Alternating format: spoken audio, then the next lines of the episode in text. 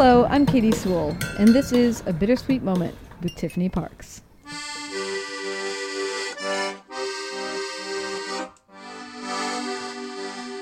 Hello, and welcome to The Bittersweet Life.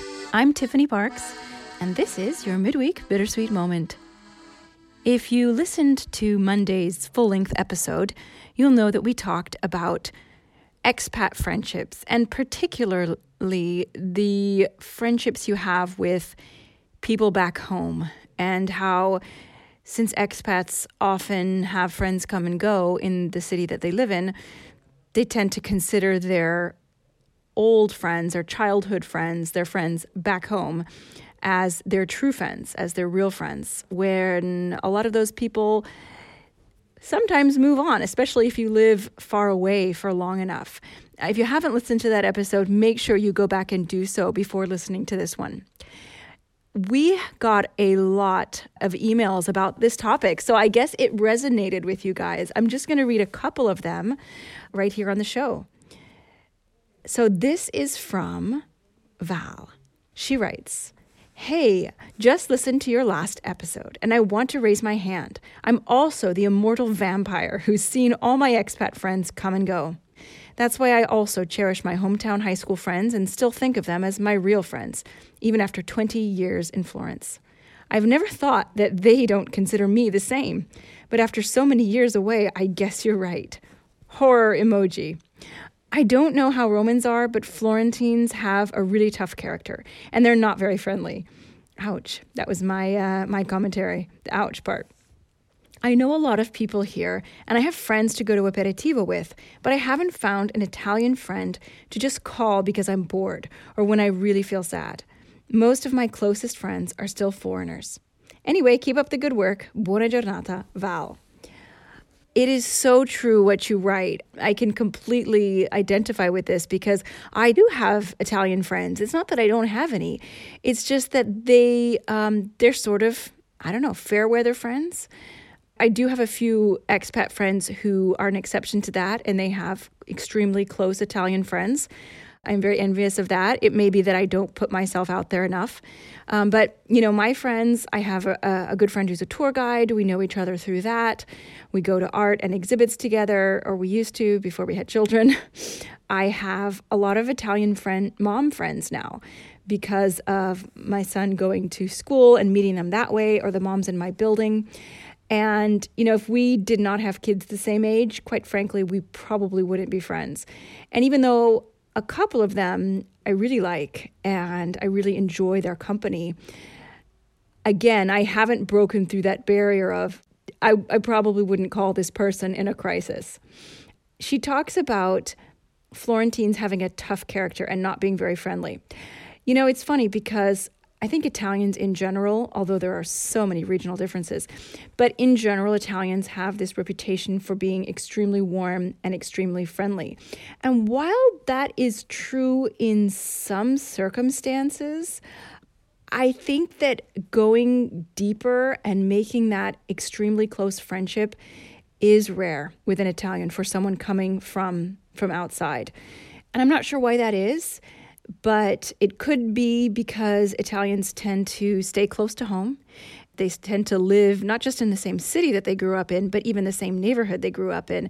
And so their childhood friends, their historic friends, almost all of their friends are quote unquote historic friends. And so why would they need to look outside of their friend circle for new friends, at least friends that you would go beyond the aperitivo with or the walk in the park with your kids? So that's one possibility. And another thought I had is that I have noticed that the Italian friends that I have made tend to not be from Rome.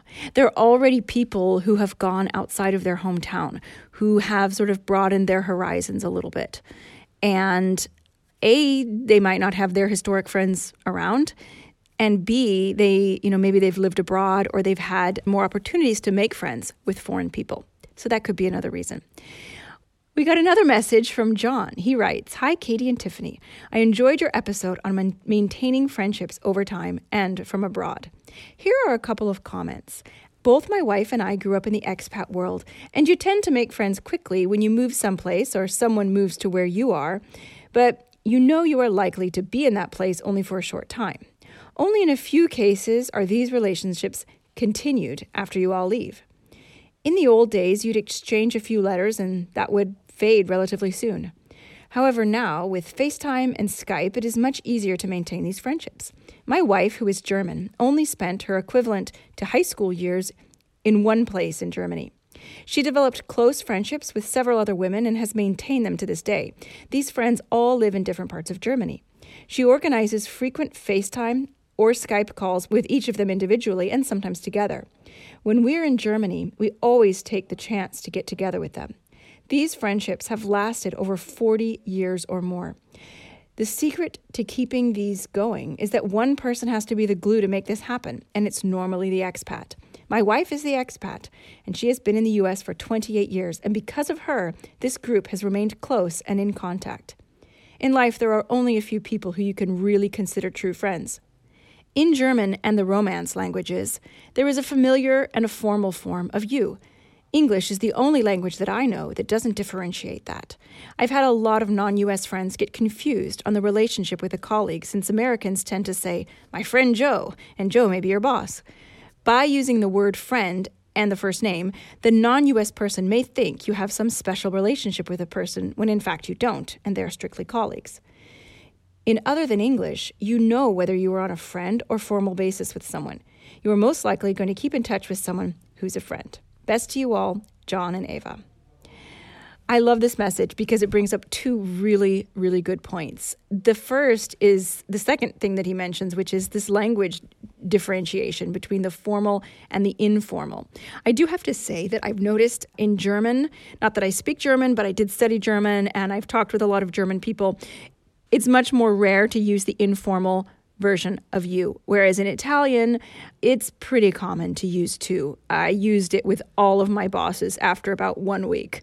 The only people that I don't use to with are my son's teachers because they always use lei with me, and so I feel like I have to use lei with them, even though I would be happy to use to, but that might be a special case. Everyone that I don't know, that I literally don't know, like people in shops, things like that, I would use lei with them. But with anyone that I'm on a first name basis with, I would use to.